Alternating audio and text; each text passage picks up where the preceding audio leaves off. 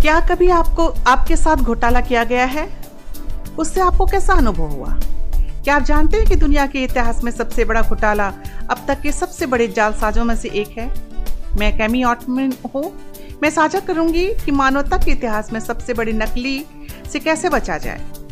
Bible की भविष्यवाणी में आपका स्वागत करती हूँ। एक अंतर्राष्ट्रीय महामारी का विदय उदय। कोरोना वायरस के बारे में वैश्विक राजनीति का ध्रुवीकरण, कुप्रबंध एवं भ्रष्टाचार। तेज़ी से बढ़ती विनाशकारी प्राकृतिक आपदाएँ।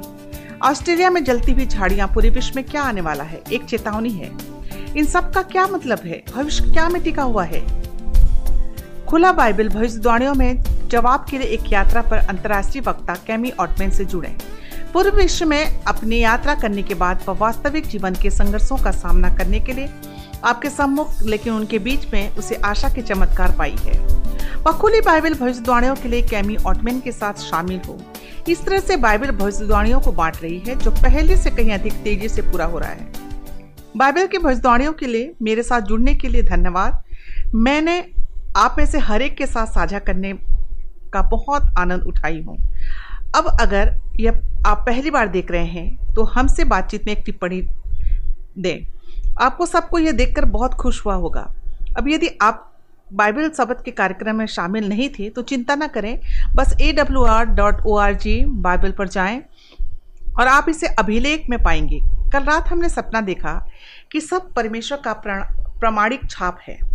आप सोच रहे होंगे कि फिर एक अलग दिन में इतनी आराधना क्यों होती है? आज रात आप इसका कारण जानकर चौक जाएँगे। हाल ही में मैंने एक दूर दराज के द्वीप पर एक मूर्ति पूजक गाँव के मुखिया से मिली, जो शब्द के बारे में सुनकर हैरान था। आपको ये सुनने के लिए इंतज़ार करना होगा कि उसने आगे क्या किया। याद रखें, आप हमारे ऑनलाइन बाइबल स्कूल में दाखिला लेने के लिए नीचे दिए गए लिंक पर क्लिक कर सकते हैं। लाखों लोगों ने अपने आध्यात्मिक विकास में इन पाठों को बहुत महत्वपूर्ण पाया है। आप हमारे सीधा प्रसारण ऑनलाइन पर एक प्रश्न प्रस्तुत कर सकते हैं। बाइबल के प्रशिक्षक वे आपके सवालों को सुनने के लिए उत्सुक हैं और आपको बाइबल से उत्तर प्रदान करेंगे। क्या आप किसी ऐसी चीज़ पर प्रार्थना करना चाहेंगे जिसके साथ आप संघर्ष कर रहे हैं? फिर अपना प्रार्थना अनुरोध करने के लिए नीचे क्लिक करें। चलिए, अब एक साथ प्रार्थना करते हैं और फिर हमारे विषय में जाते हैं। स्वर्गीय पिता, प्रभु कृपया हमें उस समय के बारे में अच्छी तरह से अवगत कराएँ, जिससे हम रहते हैं, अपने दिमाग को चौखा करते हैं, तेरे सत्य को ग्रहण करने के लिए अपने दिल को खोलें और हमें अपने वचन से चेतावनी दे कि हमें क्या करना है। हमें इसे किस तरह संभालने की आवश्यकता है? क्योंकि हम प्रभु केवल आपका मार्ग और आपका अनुसरण करना चाहते हैं। इसलिए हम आपसे प्यार करते हैं और ईश्वर के अनमोल शक्तिशाली नाम से मांगते हैं। आमीन। क्या आपने कभी गौर किया कि चीज़ें हमेशा वैसी नहीं रही होती? जैसे वो दिखाई देती हैं। मकड़ी की कहानी पर विचार करते हैं। अरस्तु ने मकड़ी मकड़ी को एक कीट के रूप में वर्गीकृत किया। कीड़े छह पैर हैं। यह जानकारी था। किसी ने महान अरस्तु से 1700 वर्षों तक पूछताछ नहीं किया। यह आमतौर पर माना जाता है कि मकड़िया कीड़े थे और इसके लिए छह पैर थे। यह जीन बैप्टिस्ट लेमार्क था, जिन्होंने कीटों के वर्गीकरण को प्रस्तुत किया। वह आठ पैरे वाले मकड़ियों के रूप में मकड़ी है। महज कि कुछ के बारे में माना जाता है कि वो सदियों से सच नहीं है। क्या यह हो सकता है कि इन लंबे विचारों में से एक परंपरा की तरह एक मसीही कलिसिया पतन हो गई हो? क्या यह संभव है कि कई लोगों ने सत्य के स्थान पर झूठ को स्वीकार कर लिया हो? आज बहुत कम लोग इस पर सवाल उठाते हैं। क्या ऐसा हो सकता है कि मसीह कलिसिया ने मनुष्य की परंपरा को ईश्वर की मार्ग को ढाक दी हो? एक परंपरा इतनी पुरानी कि लगभग कोई नहीं जानता कि यह कैसे शुरू हुआ। एक परंपरा लगभग सभी ईसाई स्वीकार करते। ये सोचते हैं कि परमेश्वर की आज्ञा का पालन कर रहे हैं। जब वास्तव में मनुष्य के विचारों का पालन कर रहे हैं, इसलिए हमें अपनी बैठकों के लिए इस विषय को चुना है। मेरा मानना है यदि यह बाइबल में हो तो मैं विश्वास करूँगी। अगर यह बाइबल से असहमत है तो ये मेरे लिए नहीं है। प्रकाशित वाक्य की पुस्तक भविष्यवाणी करती है कि शैतान मसीह कलिसिया को गुमराह करने का प्रयास करेगा। प्रकाशित वाक्य बारह नौ कहता है कि वो बड़ा अजगर, वो बड़ा अजगर अर्थात वही पुराना सांप जो इबलिश और शैतान कहलाता है और सारे संसार का भरवाने वाला है। पृथ्वी पर गिरा दिया गया और उसके दूत उसके साथ गिरा दिया गया शैतान एक धोखेबाज है। उसका लक्ष्य परमेश्वर को उखाड़ फेंकना है। किसी भी सरकार की नींव उसके अधिकार और कानून बनाने की क्षमता में निहित है। यदि आपके प्रजा आपके कानूनों का पालन करने से इनकार करते हैं तो वास्तव में अपने प्रजा के इनकार करते हैं। शैतान ने परमेश्वर की आज्ञा पर हमला किया, लेकिन उसके आज्ञा के केंद्र में सबका अधिकार है। इसलिए क्या यह तर्क संगत नहीं कि शैतान नकली का मालिक सृष्टि के प्रतीक शब्द को चुनौती देकर सृष्टिकर्ता पर हमला करेगा? ईमानदार सच्चे मसीही और जिन्होंने परमेश्वर की अपनी उंगली से लिखी गई दस आज्ञा को पढ़ा और चौथी आज्ञा को निर्गमन बीस आठ दस में देखते हैं कि इसमें लिखा है कि तो पवित्र दिन को विश्राम दिन को पवित्र मानने के लिए स्मरण रखना छह दिन तो तू परिश्रम करके अपना सब काम कर, करना परंतु सातवां दिन तेरे परमेश्वर यहोवा के लिए विश्राम दिन है। जब वे पढ़ते हैं तो भ्रमित हो जाते हैं, क्योंकि जिस चर्च में वो भाग ले रहे हैं, सातवें दिन सत्य नहीं, वे पहले दिन रविवार पालन करते हैं। निश्चित रूप से नया नियम में पवित्र दिन को बदल दिया गया। अनोखे ढंग से पहला दिन, जिसका अर्थ रविवार है, उल्लेख कहीं भी प्रकाशित वाक्य में नहीं किया गया। और अन्य नियम की पुस्तकों में केवल आठ बार उल्लेख मिलता है। इसलिए अगर लोगों को लगता है कि रविवार को पवित्र रखने की आज्ञा है तो हमें बाइबल के उन पद स्थलों में से एक को खोजना चाहिए। जो पहले दिन की बात कर रहे हैं, है ना? चलिए पढ़ते हैं। रविवार को लाखों ईमानदार और विश्वास करने वाले ईसाई लोग आराधना करते हैं। इसलिए बाइबल इस विषय पर उत्सुकता से चुप क्यों है? क्या ऐसा हो सकता है कि धरातल पर वास्तव में दिखने की तुलना में यहाँ बहुत कुछ शामिल है? हाँ प्रकाशित वाक्य पुस्तक की सबसे बड़ी भविष्यवाणी। उनमें से एक रविवार के आराधना का विषय शामिल है।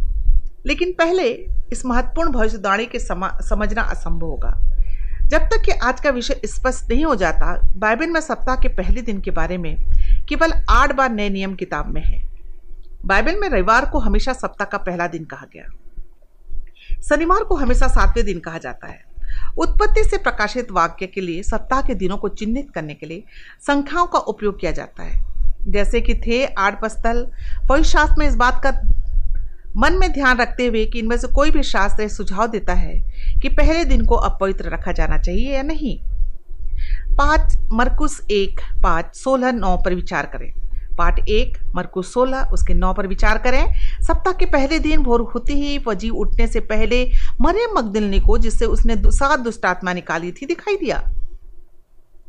यहाँ हम देखते हैं कि सप्ताह के पहले दिन रविवार को यीशु का पुनरुत्थान हुआ था। पूरे विश्व के ईसाई हर साल ईस्टर रविवार को अपना पुनरुत्थान मनाते हैं। पार्ट दो, मत्ती अट्ठाईस एक पर चलते हैं। सबके दिन जहाँ यूँ लिखा है सबके दिन के पाँच सप्ताह के पहले दिन प फटते ही मरियम मगदली और दूसरी मरियम कब्र को देखने आई। ध्यान दें कि सब यहाँ सब पहले समाप्त हो रहा है। फिर रविवार आता है। क्या यह हमें बताता है कि सप्ताह का पहला दिन अब पवित्र है या नहीं? पार्ट तीन योना बीस एक। सप्ताह के पहले दिन मरियम मगदलनी भोर को अंधेरा रहते ही कब्र पर आई और पद, और पत्थर को कब्र से हटा हुआ देखा। ठीक है, चलो रुके और सोचें। अब तक तीनों में से कोई भी एक पदस्थल सुझाव देता है कि पहला दिन अब पवित्र माना जाना है या नहीं। पाठ चार मरकुस सोलह बाई एक से दो। जब सबका दिन बीत गया तो मरियम अकदलनी और याकूब की माता मरियम और शलोमी ने सुगंधित वस्तुएँ मोल ली कि आकर उस पर मल लें और सप्ताह के पहले दिन बड़ी भोर जब सूरज निकला ही था, वे कब्र पर आई। हम जानते हैं कि यीशु को शुक्रवार शाम को सूली पर चढ़ाया गया था। शुक्रवार को हमेशा तैयारी का दिन कहा जाता था, लेकिन यह तैयारी के लिए था। परमेश्वर का पवित्र दिन शब्द का दिन शनिवार था। यीशु ने फिर सप्ताह के सातवें दिन, शनिवार शनिवार के, को विश्राम के दिन कब्र में विश्राम किया। और फिर यीशु सप्ताह के पहले दिन, रविवार को जी उठे। रविवार यीशु के पुनरुत्थान का दिन है। लुका चौबीस एक, परंतु सप्ताह के पहले दिन, बड़े भोर को वे उन सुगंधित वस्तुओं को जो उन्होंने तैयार की थी, लेकर कब्र पर आई। ठीक है, यहाँ शून्य निर्देश है, यहाँ रविवार अब परमेश्वर का पवित्र शब्द है। पाठ छः यौना बीस उन्नीस। उसी दिन, जो सप्ताह का पहला दिन था, संध्या के समय जब वे वहाँ के दर, द्वार जहाँ चेले थे, यहूदियों के डर के मारे बंद थे, तब यीशु आया और बीच में खड़ा होकर उनसे कहा तुम्हें शांति मिले। कुछ लोग कहते हैं कि सप्ताह के पहले दिन रविवार को एक पवित्र दिन के रूप में शुरुआत करने के लिए इकट्ठा हुए थे। लेकिन पुरोत्थान के सम्मान में शिष्यों ने एक नए पवित्र दिन की शुरुआत नहीं किया हो सकता, क्योंकि जब तक यीशु उनके बीच में प्रकट नहीं हुए, उन्हें विश्राम, विश्वास करने से इनकार कर दिए कि वह जी उठा था। और वह, यह मरकुस सोलह चौदह में साबित होता है, जब वो कहता है कि पीछे वह उन ग्यारह को भी जब वे भोजन करने बैठे थे दिखाई दिया और उनके विश्राम, उनके विश्वास और मन की कठोरता पर उल्हाना दिया। क्योंकि जिन्होंने उसके जी उठने के बाद उसे देखा था, उन्होंने उनकी प्रतीति नहीं की थी। ठीक है दोस्तों, अब तक ये छह पद स्थल परमेश्वर के पवित्र स्थान, पवित्र विश्राम दिन को पहले दिन रविवार में बदलने के बारे में कुछ नहीं कहते लेकिन हम देखते हैं हमारे पास दो और पद स्थल है। जो सप्ताह के पहले दिन का उल्लेख करते हैं, पाठ सात, एक कुरंथिय सोलह, एक से दो। अब प्रेरितों के लिए दान संग्रह के विषय में, अब उस चंदे के विषय में जो पवित्र लोगों के लिए किया जाता है, जैसे कि आज्ञा में, मैंने गलतियों की कलिसियाओं को दी, वैसा ही तुम भी करो। दूसरा, सप्ताह के पहले दिन तुम में से हर एक अपनी आमदनी के अनुसार कुछ अपने पास रखा, छोड़े कि मेरे आने पर चंदा न करना पड़े। पौरुष सप्ताह की शुरुआत में अपने लिए कुछ पैसे अलग करने के निर्देश दे रहा है। इसलिए वे इसे अपने सब दान के लिए तैयार रहेंगे। आप देखिए, पॉलुस यरूशलेम के उस मसीहों मसीहों के लिए धन इकट्ठा कर रहा था, जो अकाल से पीड़ित थे। इसलिए उन्हें कलिसिया से केवल यात्रा करने के पहले लिखा, यह पूछे जाने पर कि प्रत्येक विश्वासी ने साप्ताहिक दान अलग करके रखे हैं। इसलिए जब वो आए तो तैयार रहे। ठीक है, पाठ आठ हमारा अंतिम पाठ। पीड़ितों के काम बीस सात।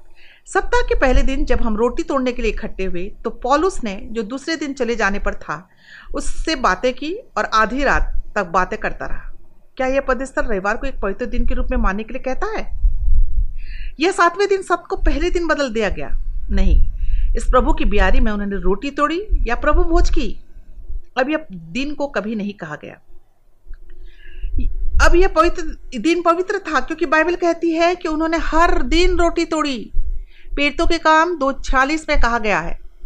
वे प्रतिदिन एक मन होकर मंदिर में इकट्ठे होते थे और घर घर रोटी तोड़ते हुए आनंद और मन की सिधाई से भोजन किया करते थे।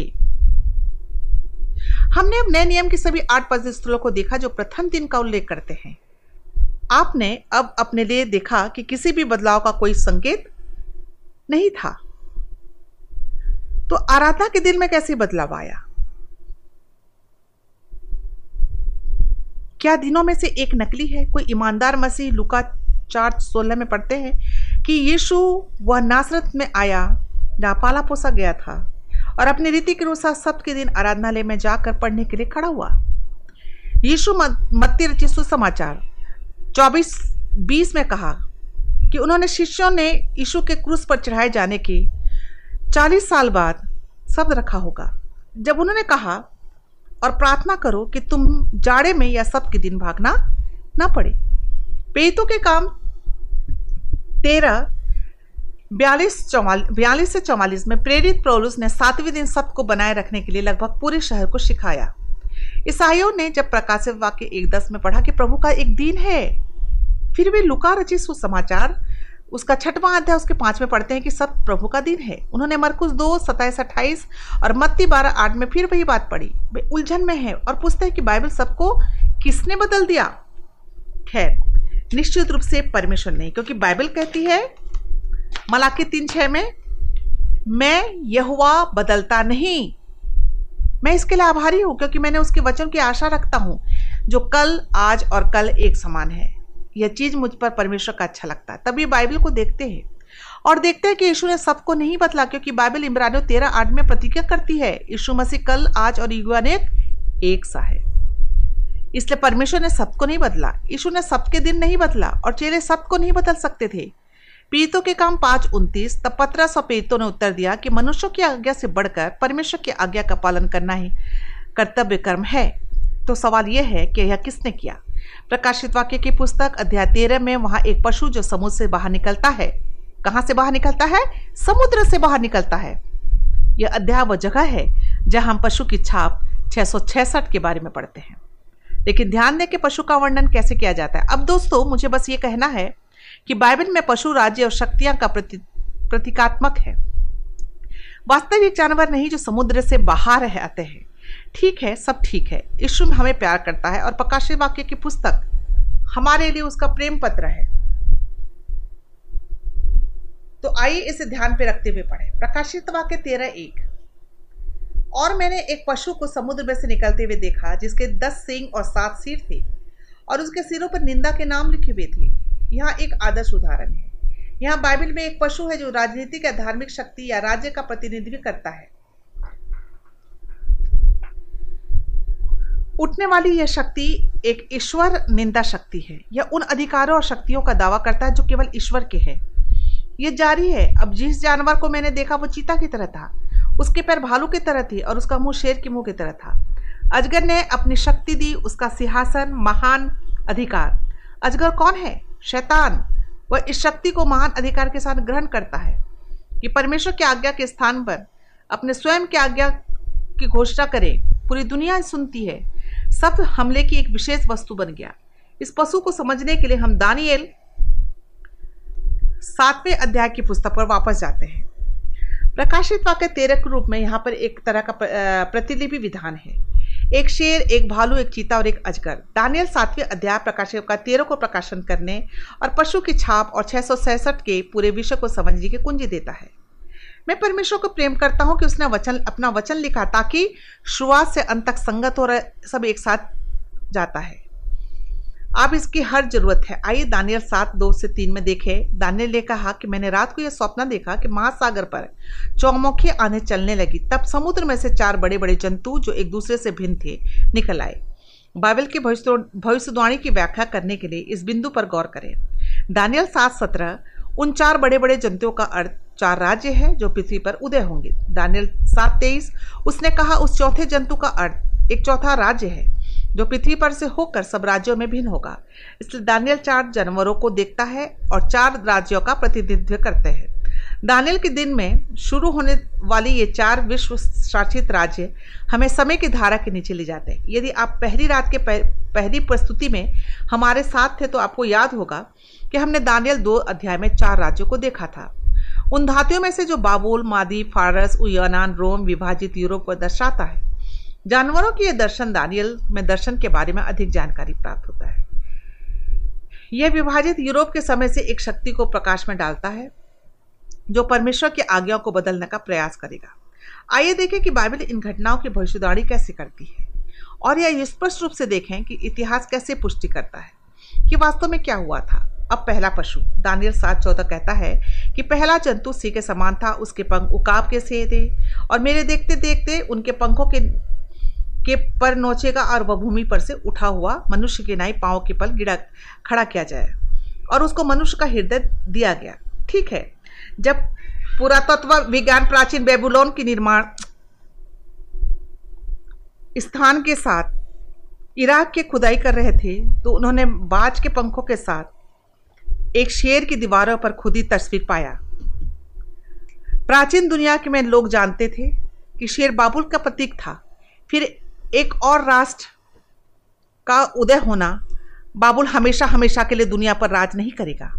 दानियल सात पाँच में मैंने एक और जंतु देखा जो रीछ के समान था और एक पांजर केवल उठा हुआ था और उसके मुँह में दांतों के बीच तीन पसुली थी और लोग उससे कह रहे थे, उठकर बहुत मांस था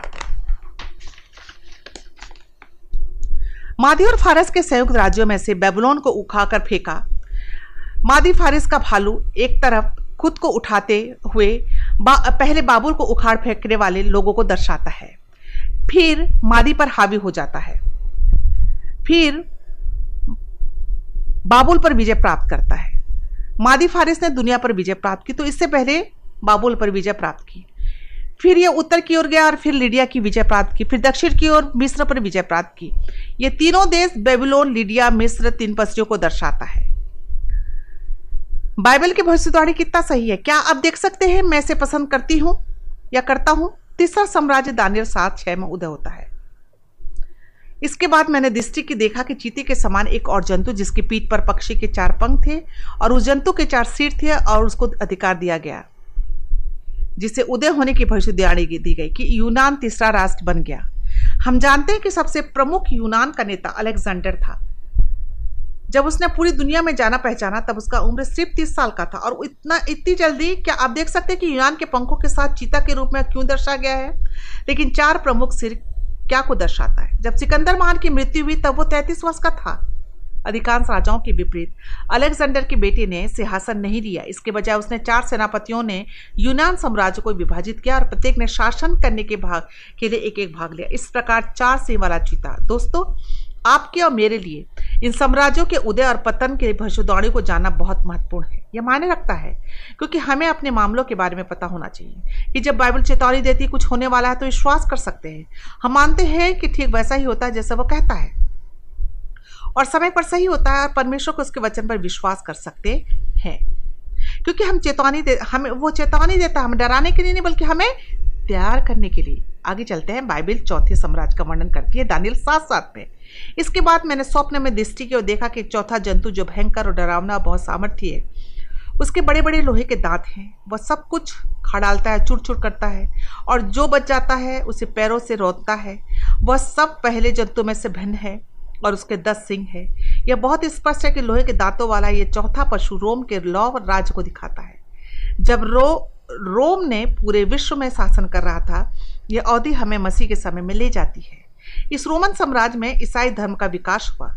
बाइबल रोमन साम्राज्य के पतन का वर्णन करती है, जो मूर्ति के पैर और चौथे पशु के सिंहों के प्रतीक में स्पष्ट रूप से है। दानियल दो की मूर्ति में यूरोप को दर्शाने वाले लोहे की मिट्टी के पैर और पैर की उंगलियाँ थी। यहाँ चौथे पशु में दस सिंह हैं। इतिहास से पता चलता है कि रोम को दस मुख्य साम्राज्य से विभाजित किया गया। सबसे भयावह, जिस समय यूरोप में बबरी जातियाँ कब्जा कर रहे थे, धार्मिक धर्म त्याग ने चर्च में प्रवेश किया और आराधना को लेकर संघर्ष हुआ और सबको बदल दिया। दानियल सात आठ में उन सिंहों को ध्यान से देख रहा था। तो क्या देखा कि उनके बीच एक छोटा सा सिंह निकला और उसमें से केवल उन पहले सिंहों में से तीन उखाड़े गए। फिर मैंने देखा कि इस सिंह में से मनुष्य की आँखें और बड़ा बोल बोलने वाला मुँह भी है। यूरोप में इन दस सिंहों में से एक और शक्ति जो उदय होता है, एक छोटा सिंह, जो कि सबसे अलग है। बाइबल हमें इस शक्ति को स्पष्ट रूप से पहचानने के लिए प्रमाण देती है। सबसे पहले यह छोटा सा सिंह पहले दस सिंहों के बीच में से आता है। इसलिए यदि दस सिंह रोम के विभाजन है तो इस छोटे सिंह को पश्चिम रोम के भीतर आना चाहिए। मुझे माफ़ करना। पश्चिमी यूरोप, यह छोटा सिंह एशिया, अफ्रीका या अमेरिका में नहीं आता। इसकी जड़ी यूरोपीय मिट्टी में है। दूसरी बार बाइबल कहती है कि यह छोटा सिंह दस सिंहों के बाद उदय होता है। बाबुल, मादी, फारस, यूनान या रोम के दिनों में यह आ नहीं सकता। रोमन साम्राज्य के पतन के बाद उसे आना है। उस पर स्पष्ट है दोस्तों, क्योंकि यह बहुत सारे अन्य सिद्धांत हैं जो बाइबल में से नहीं है। इसे रोम के पतन के बाद आना है। बाइबल ये भी कहती है कि इसे छोटे सिंह के में एक आदमी की तरह आँखें हैं। आँख ज्ञान को दर्शाता है, लेकिन यह मनुष्य की बुद्धि है, परमेश्वर की नहीं। यह एक मानव निर्मित धार्मिक व्यवस्था है, जो मनुष्य की शिक्षाओं पर आधारित है, जो रोम रोम से उदय होगा। ध्यान दीजिए कि बाइबल, दानियल सात चौबीस में कहती है कि ये बाकी सभी की तुलना में अलग है। कहते हैं कि वो पहले से ही अलग होगा, क्योंकि यह मुख्य रूप से एक राजनीतिक शक्ति नहीं है, एक धार्मिक शक्ति, एक धार्मिक राजनीतिक शक्ति भी। यह शक्ति क्या करेगी? यह परमेश्वर के मूल व्यवस्था को बदलने का प्रयास करेगा। दानियल सात पच्चीस भविद्वाणी करता है और वो परम प्रधान के विरुद्ध बातें कहेगा और परम प्रधान के पवित्र लोगों को पीस डालेगा और समयों और व्यवस्था के बदल डालने की आशा करेगा। हो सकता है कि सब भी हो क्या यह सोच सकते हैं कि परमेश्वर की आज्ञा को बदलने का अधिकार, होने का दावा, मुकाबले परम प्रधान के खिलाफ किसी भी बड़ी बोल के बारे में है? यह स्पष्ट रूप से परमेश्वर की आज्ञाओं के बारे में बोल रहा है, न कि महत्वपूर्ण राजनीतिक कानूनों के बारे में? दानियर आठ बारे में हमें बताता है कि छोटा सिंह शक्तिशाली होगा और उस सिंह ने सच्चाई को मिट्टी में मिला दिया और वह काम करते करते सफल हो गया। इससे पुराने रोमन साम्राज्य से बाहर आ रहा है। एक धार्मिक शक्ति का उदफा पहले यह छोटा होगा, लेकिन यह बेहद शक्तिशाली हो जाएगा। यह परमेश्वर की व्यवस्था को बदलने के अधिकार का दावा करने की अपनी शक्ति का उपयोग करेगा। हमारे लिए इतिहास एक कर्मिक परिवर्तन है, जो सप्त को रविवार में बदला गया। डॉक्टर जॉन एडी ने अपने बाइबल इंसाइक्लोपीडिया में इस बदलाव के आधार पाँच सौ इकसठ पृष्ठ पर लिखी है। वह कहते हैं कि सप्त एक हिब्रू शब्द है, जो विश्राम का प्रतीक है। सप्त का पहले दिन रविवार, मूर्ति पूजकों द्वारा दिया गया नाम है। सप्त का पहला रविवार मूर्ति पूजकों द्वारा दिया गया एक नाम था, क्योंकि वह दिन था जिसमें सूर्य की पूजा करते थे। मिस्र बाबुल फारस रोम के द्वारा सूर्य की उपासना स्वीकार की गई और प्रचलित हुई। यहाँ तक कि सप्ताह के दिन भी प्रभावित हुई। इतिहास से पता चलता है कि यूनानियों और रोमियो सप्ताह के दिन ग्रहों के पिंडों के बाद में दिया गया। कई बार उसके देव देवताओं के नाम पुकारे गए। आइए देखें, रविवार सूर्य देवता का दिन, सोमवार चंद्र देव का दिन, मंगल मंगल का दिन, युद्ध के देवता टुया के लिए, मृतकों का वाहक, बुधवार ऑडिन का दिन, थौर, गुरुवार गरज का देवता, शुक्रवार फ्राय देवता के दिन, प्रेम, सौंदर्य और प्रजन क्षमता बढ़ाने का, शनिवार फ़सल काटने और शनि शनि ग्रह का दिन। तो एक बार फिर पौराणिक कथाओं को आज के समाज में हमारे सोचने के तरीके में शामिल किया गया यह ध्यान रखते हुए कि बाइबल में दिनों की संख्याओं के आधार पर चिन्हित किया गया इस तरह हमारे पास पहला दिन है और सातवां दिन भी। यह पूरे पुराने नियम और नए नियम में है। परमेश्वर संख्याओं द्वारा दिनों का हवाला देता है। ठीक है, जब आप चौथवीं शताब्दी में आते हैं तो रोमन साम्राज्य कॉन्स्टेटाइन को सूर्य की पूजा करने की तीव्र भक्ति थी। यहाँ तक कि उनके द्वारा लगाए गए सिक्कों पर भी सूर्य देवता को ढाल दिया गया। लेकिन उन्हें एक दुविधा थी।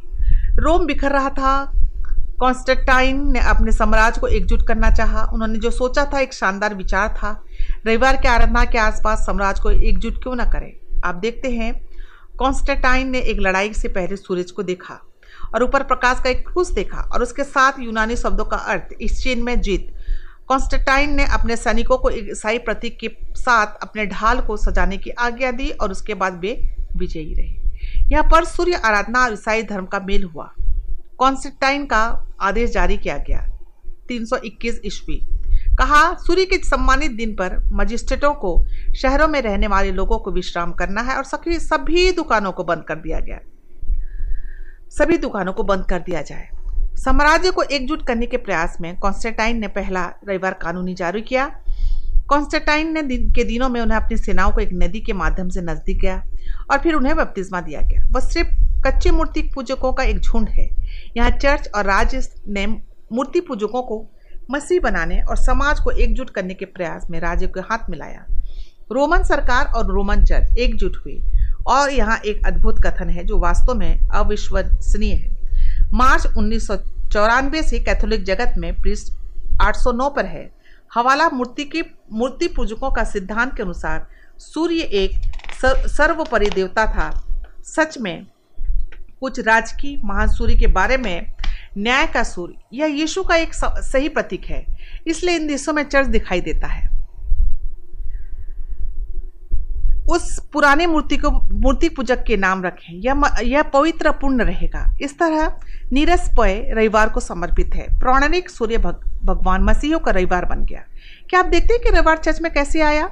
मसीह लोग उत्पीड़न से बचने के लिए कई वर्षों से यहूदियों को खुद को अलग करने के लिए कह रहे थे। रविवार को धीरे धीरे पुनरुत्थान, मसीह के पुनरुत्थान और धीरे धीरे चर्च के अगुओं द्वारा जोड़ दिया जाने लगा। क्योंकि मूर्ति पूजक सूर्य की उपासना को अधिक आरामदेह बनाने के लिए रविवार को बाइबल शब्द के स्थान पर पालन करने लगे। कॉन्स्टेंटाइन अपने साम्राज्य को एकजुट करना चाहते थे और रोमन रज के अगवे नेति पूजक राम में बदलना चाहते थे। तो रविवार दोनों को पूरा करने के लिए वाहन बन गया। बाइबल शब्द को रोमन चर्च के राज्य द्वारा बदल दिया गया। परमेश्वर नहीं बदल, इस, परमेश्वर ने इसे नहीं बदला। यीशु ने नहीं बदला, शिष्यों ने नहीं बदला। आपको आपको मुझे विश्वास दिलाना होगा कि 20 करोड़ से अधिक यहूदी एक दिन जाग उठे और भूल गए कि सप्ताह का दिन कौन सा था। एक राष्ट्र के रूप में वे निर्गमन से पहले शनिवार को सातवें दिन सत पालन कर रहे थे। Catholic church council of Laodicea Bible सब पालन पहली बार मना करने का रिकॉर्ड मिलता है। एक रोमन कैथोलिक बिशप लॉडिसिया परिषद की बैठक में मिला, जो 325 ईस्वी में क्या हुआ, उसे देखते हैं। हवाला ईसाई यहूदी धर्मवादी नहीं होंगे, अर्थात वे सब पालन नहीं करेंगे और शनिवार को निष्क्रिय रहेंगे, लेकिन प्रभु का दिन विशेष रूप से सम्मान करेंगे। और ईसाई होने के नाते यदि संभव हो तो उस दिन कोई काम नहीं करेंगे। यदि हालाँकि वह यहूदी धर्मावली पाए जाते हैं और मसीह से बाहर हो जाएँगे। अंतिम महाला इसलिए कि यहाँ एक चर्च परिषद है। और कॉन्स्टेंटाइन के तहत रोमन सरकार के साथ एकजुट होती है और कहती है कि हम सबके अधिकार को रविवार का स्थानांतरित कर रहे हैं। इस तरह साम्राज्य को एकजुट करें और यहूदियों से करें। हालाँकि ऐसा करने पर भी अनजान में दानिल सात, पच्चीस में दानिल की भविष्यवाणी को पूरा कर रहे थे और समय और व्यवस्था के बदले देने की आशा करते हैं। ये कहते हैं कि एक सांसारिक शक्ति रोम से बाहर खड़ी है। परमेश्वर के आज्ञा को बदलने का प्रयास। परमेश्वर कहता है, खबरदार, अब चलो रोमन कैथोलिक निर्देश के मार्गदर्श के मार्गदर्शक के धर्मा धर्मांतर पर जाए और शब्द के बदलने के बारे में उनका उत्तर पढ़े। यह बहुत स्पष्ट है दोस्तों। सवाल सप्त का दिन कौन सा है? उत्तर, शनिवार का दिन। सवाल, हम सप्त के बजाय रविवार का पालन क्यों करते हैं? उत्तर, कैथोलिक चर्च ने, क्योंकि कैथोलिक चर्च ने शनिवार से रविवार में तबादला किया। अब मैं नहीं करना चाहूँगी। मेरे लिए व्यक्तिगत रूप से आपको यह बताना महत्वपूर्ण है कि हम बहुत सारे विषयों को संबोधित करेंगे। मैं अलग अलग ऐतिहासिक दस्तावेजों का हवाला दूँगी, जिसका उद्देश्य किसी व्यक्ति पर आरोप लगाना नहीं है, बल्कि भविष्यवाणियों को पूरा करने को दिखाना है। मेरा मानना है कि रोमन कैथोलिक धर्म में कोई पुजारी, वफादार, विश्वासी है, जो अपनी क्षमता के अनुसार ईश्वर की सेवा करते हैं और ईश्वर द्वारा उनके संतानों के रूप में देखे जाते हैं। यहाँ दी गई जानकारी केवल प्राणी प्राणी के निर्देशित है। रोमन कैथलिक प्रणाली जिसमें कई सिद्धांत हैं जो हम देखते हैं, स्पष्ट रूप से बाइबल के खिलाफ जाते हैं और सत्य को खोजने वालों के सामने ये मेरी निष्ठावान इच्छा है कि परमेश्वर के स्पष्ट वचन को सामने रखना। इससे आप स्वयं निर्णय कर सकते हैं कि सत्य क्या है। त्रुटि क्या है? ठीक है? क्या आप जानते हैं कैथोलिक चर्च ने परमेश्वर के दस आज्ञाओं को संशोधित किया है? चलो उनके स्वयं के दस्तावेज़ कैथोलिक विश्व कोट खंड चार पृष्ठ एक सौ तिरपन पर जाए। हवाला ये कहता है कि सप्ताह के सातवें दिन, यहूदी सब के दिन, विश्राम के दिन को बदलने के लिए चर्च प्रभु के दिन में, दिन के रूप में पहली तीसरी आज्ञा रविवार को पवित्र रखने के रूप में वर्णन करती है। अंतिम हवाला। कैथोलिक विश्व कुछ कहता है कि समय से संबंधित आज्ञा को चर्च द्वारा बदल दिया गया। वैसे कुछ ने इस कथन पर दिया होगा, तीसरी आज्ञा हवाला देता है, लेकिन हम पहले बाइबल में अपनी आँखों से देख चुके हैं कि सप्त का दिन कौन सा है? चौथा। सब चौथा आज्ञा है। मध्य युग की रोमन शक्ति ने एक एक मनाही मूर्ति, संत की मूर्ति आराधना की जगह पर दूसरी आज्ञा को हटाने के द्वारा परमेश्वर की आज्ञा को बदल दिया। ऐसा चूँकि उसके पास अब केवल नौ आज्ञा थी, इसलिए उसने वापस दस बनाया गया। इसलिए उसने दस, दसवें के स्थान पर तुम लालच न करना, को ले लिया और इसे दो भागों में विभाजित कर दिया। इस तरह सम्मान किया गया। कलिसिया की मानसिकता पर यह उदाहरण परमेश्वर के वचन को पछाड़ दिया गया। काल केयरटिक विख्यात कैथोलिक विज्ञान ने प्रोटेस्टेंट की चुनौती के लिए एक पुस्तक लिखी। यह कैथोलिक लेखक प्रोटेस्टेंट के साथ तर्क रहा था। यदि आप बाइबल के अनुसार चलना चाहते हैं तो आपको बाइबल शब्द पालन करना चाहिए। आइए उनके शब्दों को कैथोलिकवाद और मौलिकतावाद पृष्ठ थर्टी एट पर पढ़े। हवाला, कट्टरपंथी रविवार को आराधना करने के लिए मिलते हैं, जिसका अभी तक बाइबल में कोई सबूत नहीं मिलता। कि रविवार को एक आराधना की जानी चाहिए। यहूदी सब का दिन या विश्राम का दिन बेशक शनिवार था। यह कैथोलिक चर्च था जिसने निर्णय लिया। पुरुत्थान के सम्मान में रविवार ईसाइयों के लिए आराधना के दिन होना चाहिए। अंतिम हवाला। दूसरे शब्दों में यदि बाइबल के अनुसार नहीं चलना चाहते हैं तो वो कह रहा है कि आपको कैथोलिक चर्च में वापस जाना चाहिए, जो स्वतंत्र रूप से परमेश्वर की आज्ञाओं को बदलने का अधिकार का दावा करता है। क्योंकि यह उपयुक्त दिखता है खैर, एक मिनट प्रतीक्षा करें। परमेश्वर उसे या उसके वचन के साथ खिलवाड़ करने के बारे में स्पष्ट चेतावनी देता है प्रकाशित वाक्य बाईस बाईस, अठारह, उन्नीस में। हरेक को जो इस पुस्तक की भविष्यवाणी की बात सुनता है, गवाही देता हूँ कि यदि कोई मनुष्य इन बातों में से कुछ बढ़ाए तो परमेश्वर उन विपत्तियों को जो इस पुस्तक में लिखी है, उस पर बढ़ाएगा। उन्नीसवां पद में बाइबल क्या कहती है? यदि कोई इस भविष्यवाणी की पुस्तक की बातों में से कोई निकाल डाले, कुछ निकाल डाले तो परमेश्वर उस जीवन के पेड़ और पवित्र नगर में से जिसकी चर्चा इस पुस्तक में है, उसका भाग निकाल देगा। दोस्तों, इसके बाद मत्तीस पंद्रह तीन उन नौ से नौ में उसने उनको उत्तर दिया कि तुम भी अपनी रीति के कारण, तुम भी अपने रीतों के कारण क्यों परमेश्वर की आज्ञा टालते हो? चार में हम पाते हैं क्योंकि परमेश्वर ने कहा था कि अपने पिता और अपनी माता का आदर करना ये चौथी आज्ञा थी। जो कोई अपने माता पिता को बुरा कहे, वो मार डाला जाएगा। पांचवी आज्ञा क्या थी? तुम कहते हो कि यदि तुम कोई अपने माता या पिता से कहे कि जो कुछ तुझे मुझसे लाभ पहुँच सकता था वह परमेश्वर को भेंट चढ़ाई जा चुकी है तो वह अपने पिता का आदर न करे। तो तुम अपनी रीति से के रीतियों के कारण परमेश्वर का वचन टाल दिए। हे कपटियों यशया ने तुम्हारे विषय में यह भविष्यवाणी भविष्यवाणी ठीक की कि ये लोग होठों से ते, तेरा आदर करते हैं पर उनका काम मुझसे दूर रहता है। और ये व्यर्थ मेरी उपासना करते हैं क्योंकि मनुष्य की विधियों को धर्मोपदेश करके सिखाते हैं। रविवार की पवित्रता परंपरा और मनुष्यों की आज्ञाओं से आई है। आप कितना अनुसरण करेंगे? परमेश्वर या मनुष्य? एक दिन बनाम, दूसरे दिन मुद्दा। बहुत गंभीर है। मुद्दा यह है कि आपका मार्गदर्शक क्या है? क्या यह बाइबल है या परंपरा है? मुद्दा यह है कि कोई मानव कलिसिया का मानव धार्मिक अगवा जो कि कारण या मकसद के लिए जो परमेश्वर की आज्ञा को बदलने का अधिकार नहीं है। और पत्थर की पट्टियों पर अपनी उंगली से लिखा गया था। ये सभी के बारे में किसके पास अधिकार है? हम किसकी आराधना करते हैं? शैतान का विद्रोह आराधना के इर्द गिर्द घूमता है। यह सही या गलत का विषय और यह उत्पत्ति से शुरू हुआ? कैन और हाबिल की कहानी आप जानते हैं? कैन और हाबिल की कहानी दो प्रकार के लोगों को दर्शाता है, जो जीवन में दो अलग अलग मार्गों में चलते हैं। एक ने परमेश्वर के बताए अनुसार आराधना की और एक ने निश्चित रूप से नहीं की। परमेश्वर ने किसको आशीर्वाद दिया और किसको स्वीकारा? किसके गर्व का कारण हत्या थी और परमेश्वर द्वारा साफ़ दिया गया? जब कैन और हाबिल को एक ही माता पिता के द्वारा पाले गए, तभी परमेश्वर उसके अधिकार के बारे में अलग अलग दृष्टिकोण रखें। यह वह जगह है जहाँ से उनके रास्ते अलग हुए। हाबिल ने परमेश्वर की दया को उसकी तरह, उस तरह से देखा, जिस तरह से सृष्टिकर्ता ने मानव जाति के छुटकारे के लिए प्रदान किया। लेकिन कैन ने अपने हृदय में परमेश्वर के खिलाफ विद्रोह किया। परमेश्वर के सामने उसके बलिदान तब तक नहीं लाए अंतर स्पष्ट नहीं हुआ। कैन और हाबिल के बीच का घटना वास्तव में कैन और स्वयं के बीच संघर्ष के बारे में है। हालाँकि, कैन को लौटने का मौका दिया गया था। उसने अपने हठेले अभिमान से और अधिक कसकर जकड़ा गया परमेश्वर से और अधिक दूर चला गया। उद्धार के लिए परमेश्वर की योजना बेचनी नहीं है। यह एक उपहार है। मानव हृदय जब यह स्वयं के गर्व से और परंपरा से जुड़ा होता है, तब विनाश की पहाड़ी ढलान पर ठोकर खाता है। परमेश्वर लगातार विद्रोह करने वालों तक, लोगों तक पहुँचते हैं, जो उन्हें एक लौटने, एक पश्चाताप करने का अवसर देते हैं। आप एक विजेता पैदा नहीं हुए हैं, आप एक हारे हुए पैदा नहीं हुए हैं, आप एक चुनने वाले पैदा हुए हैं। आप इस दिन को चुने जिसमें आप सेवा करेंगे। अक्सर शैतान की रणनीति मुझे सिर्फ़ परमेश्वर की आज्ञाओं को अनदेखा करने या तोड़ने का कारण बनती है। याकूब दो दस से बारह। हमें बताता है कि कोई जो कि सारी व्यवस्था का पालन करता है, परंतु एक ही बात में चुक जाए तो वह सब बातों में दोषी ठहरा। परमेश्वर का आज्ञा दस पक्षीय किले की तरह है। दुश्मन को घुसने की अनुमति देने के लिए केवल एक सिरा टूटने की आवश्यकता है। शैतान को एक इंच देने से वह आपका शासक बन गया। परमेश्वर द्वारा दिए गए बाइबल सबको छोड़ देंगे, जो उसके रचनात्मक अधिकार का चिन्ह के रूप में है। कोई फ़र्क नहीं पड़ता दोस्तों।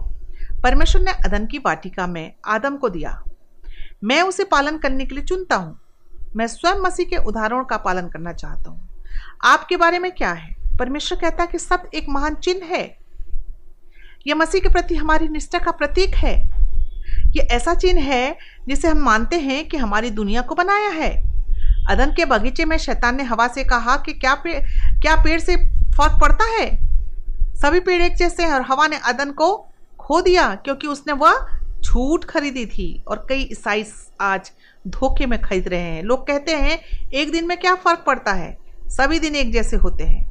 परमेश्वर के साथ सभी दिन एक जैसे नहीं होते दोस्तों। एक दिन परमेश्वर द्वारा आशीर्वाद दिया गया, सातवां दिन था।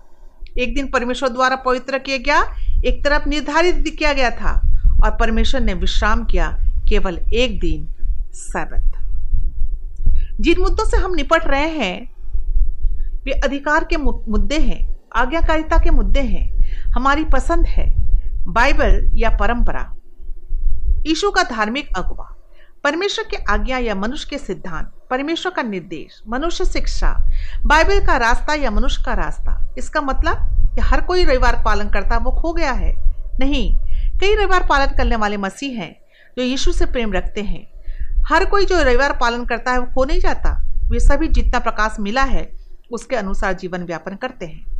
अंतर यह है कि जो, जब अधिक सीखते हैं तो क्या वे इसका पालन करने के लिए तैयार हैं? परफेक्टो पर मैं ये सोचता सोचती हूँ कि फिलीपींस के मिंडोरो में एक पहाड़ी उस गाँव में जहाँ एक प्रभावशाली मूर्ति पूजक ग्राम प्रधान रहता था। आप देखें आध्यात्मिक वाद और स्थानीय विद्या उसके जीवन का मार्ग था कभी कभी लोग गाँव का दौरा करते और उसे ईसाई धर्म में परिवर्तित करने की कोशिश करते लेकिन वे जो कहते उनके अनुसार चलना बिल्कुल अलग था और भ्रम में उसे अप्रसन्न कर दिया। वो उनसे कहता चले आओ और तब तक बेशकित बे, बेशकीमत लीन और अपने रेडियो में विश्राम पाता, क्योंकि केवल एक स्टेशन से सुना, क्योंकि उसने संगीत बजाया और उसे पसंद था। एक दिन जब उसका पसंदीदा गाना खत्म हो गया तो एक नया कार्यक्रम आया, जिस पर उसका ध्यान आकर्षित किया गया। प्रसारणकर्ता सातवें दिन को सच्चा विश्राम दिन के रूप में बताया। यह उसके लिए नया था। दूसरे हिस्से आए उन्हें जो करते थे, अलग था। खुशी से अपने गाँव में रविवार पालन करने वालों के पास गया और उन्हें बताया कि वो गलत दिन पर आराधना कर रहे हैं। क्योंकि उसने रेडियो पर सुना था, वो आश्चर्यचकित रह गया। जब इन लोगों ने कुछ साझा किया वास्तविक रुचि दिखाई, उसके बाद उसने रेडियो को सुनने के लिए पूरे गाँव को एक साथ बुलाया। सभी को कार्यक्रम पसंद आया। अगले दिन सब इकट्ठा हुए, अधिक सुनने की उम्मीद से कार्यक्रम के आने पर आनंदित हुए। परफेक्टो ने, को यकीन हो गया कि अब जो सुन रहा था वो सच है। उन्होंने रेडियो प्रसारणकर्ता की तलाश की। उन्हें बताया कि पूरा गाँव बपतिस्मा लेना चाहता है और उनमें से सभी सतहत्तर हैं। बाइबल की सच्चाई केवल उनके जीवन को नहीं बदला दोस्तों, बल्कि उनके पूरे गाँव को, के जीवन को बदल दिया। मैं परफेक्टो को पानी के बाहर आते हुए और बपतिस्मा में यीशु के सामने हाथ उठाते हुए देखना कभी नहीं भूल सकती। जहाँ तो चौदह सौ अन्य आत्माओं ने मसीह के लिए अपना जीवन देने में अपना, उनका साथ दिया, प्रकाशित वाक्य चौदह बारह में परमेश्वर का वचन कहता है, पवित्र लोगों का धीरज इसी में है जो परमेश्वर की आज्ञाओं को मानते और यीशु पर विश्वास रखते हैं। पृथ्वी के इतिहास के अंतिम दिनों में परमेश्वर के पास ऐसे लोगों का एक समूह होगा दोस्तों जो यीशु से प्रेम करते हैं। वे इसे इतना प्रेम करते हैं कि हर कीमत पर उसका पालन करते हैं।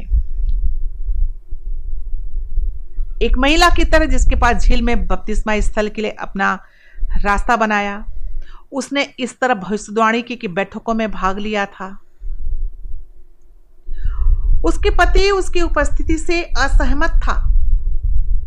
इसलिए जिस दिन उसे बपतिस्मा लिया, उस दिन वह घर छोड़कर चली गई।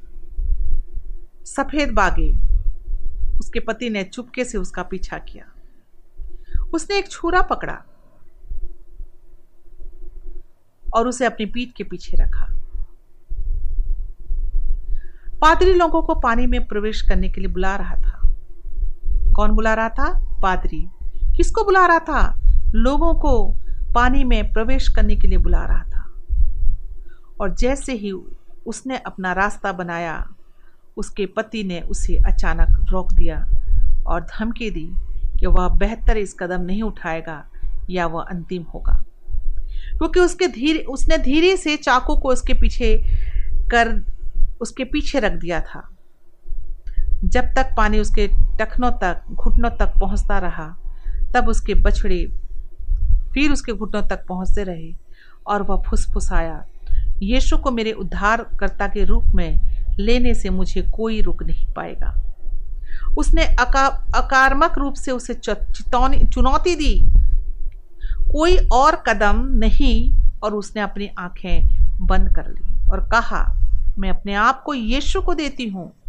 मैं अपने आप को यीशु को देती हूँ। मैंने सच्चाई सीखी और पीछे नहीं हटूँगी। उसकी आँखों में आँसू गिरने लगे। उसकी आँखों में आँसू गिरने लगे। उसने जो नहीं देखा, वो आँसू गिर रहे थे। अपने पति की आँखों से अचानक चुप हो गई, जैसा कि सभी लोग देख रहे थे। पति ने इसे छोड़ने के लिए केवल अपना चाकू उठाया और घोषणा की, अगर आप इस यीशु के लिए अपनी जान देने के लिए तैयार हैं तो मैं भी जानना चाहता हूँ, मित्र क्या आप यीशु का पीछा करने के लिए तैयार हैं? पति ने घोषणा की, अगर आप यीशु को अपनी जान देने के लिए तैयार हैं तो मैं जानना चाहता हूँ, मित्र, क्या यीशु का पीछा करने के लिए तैयार हैं? कभी यीशु परिणामों की परवाह किए बिना जाता है। आओ मिलकर प्रार्थना करें। स्वर्गीय पिता सत्य पुकार रहा है। हम तुझ पर यीशु की दया और शक्ति के लिए रोते हैं। हमें स्पष्ट रूप से देखने के लिए हमें समझ और विवेक का उपहार दे, क्योंकि हम अनमोल शक्तिशाली नाम में प्रत्येक श्रोता को आज रात आशीर्वाद दे। अपनी आत्मा को खोने के लायक इस दुनिया में कुछ नहीं है। बाइबल का हर एक सच्चाई का पालन के लिए, करने के लिए हमारी प्रतिबद्धता की रक्षा करें। आप हमें अपने पवित्र वचन में बताते हैं। यीशु के अनमोल और शक्तिशाली नाम में प्रत्येक श्रोता को आज रात आशीर्वाद दें। आमीन। इससे पहले कि आज रात को समाप्त करें, दोस्तों, मैं आपको हमारे द्वारा सुनाए गए संदेश का जवाब देने का अवसर देना चाहूँगी। बाइबल सत्य का विषय मेरे लिए स्पष्ट है। अगर आप सहमत हैं तो उस पर क्लिक करें। दूसरा, मैं समझती हूँ कि बाइबल सप्त सप्ताह का सातवां दिन है। तीसरा, मैं मानती हूँ और जानना चाहती हूँ कि सप्ताह का सातवां दिन सप्त का दिन है। परमेश्वर की प्रत्येक आज्ञा, पवित्र आज्ञा और मैं सब के दिन को पवित्र रखना चाहती हूँ। चौथा, मैं शब्द के बारे में अधिक सामग्री चाहूँगा। और फिर अंतिम, आप में से कुछ पहले से ही कुछ बारे में पूछ रहे हैं। मैं बपतिस्मा लेना चाहूँगी। ऐसा करने के लिए प्रक्रिया शुरू करूँगी, बस आगे बढ़ें और अपनी प्रतिक्रिया देने के लिए लिंक पर क्लिक करें। दोस्तों, अभी आपके पास मौजूद किसी भी प्रश्न का उत्तर देने के लिए हम या आपके पास प्रार्थना करने के लोग खड़े हैं। कनेक्ट होने के लिए बस लिंक पर क्लिक करें और सुनिश्चित करें कि आप इस महत्वपूर्ण विषय के लिए कल रात मुझसे जुड़ेंगे, जिसे आप यदि याद नहीं करना चाहेंगे, आप मर अब आप, जब आप मरते हैं तो बाइबल क्या कहती है? आप पा सकते हैं। यह बहुत से लोगों को लगता है। इससे अलग, परमेश्वर आपको आशीर्वाद दे और आपको हमारे विषय में कब्र जहाँ हम अधिक बाइबल की भविष्यवाणी को खुलते हुए देखेंगे, परमेश्वर का रास्ता चुने। शुभ रास्ते दोस्तों।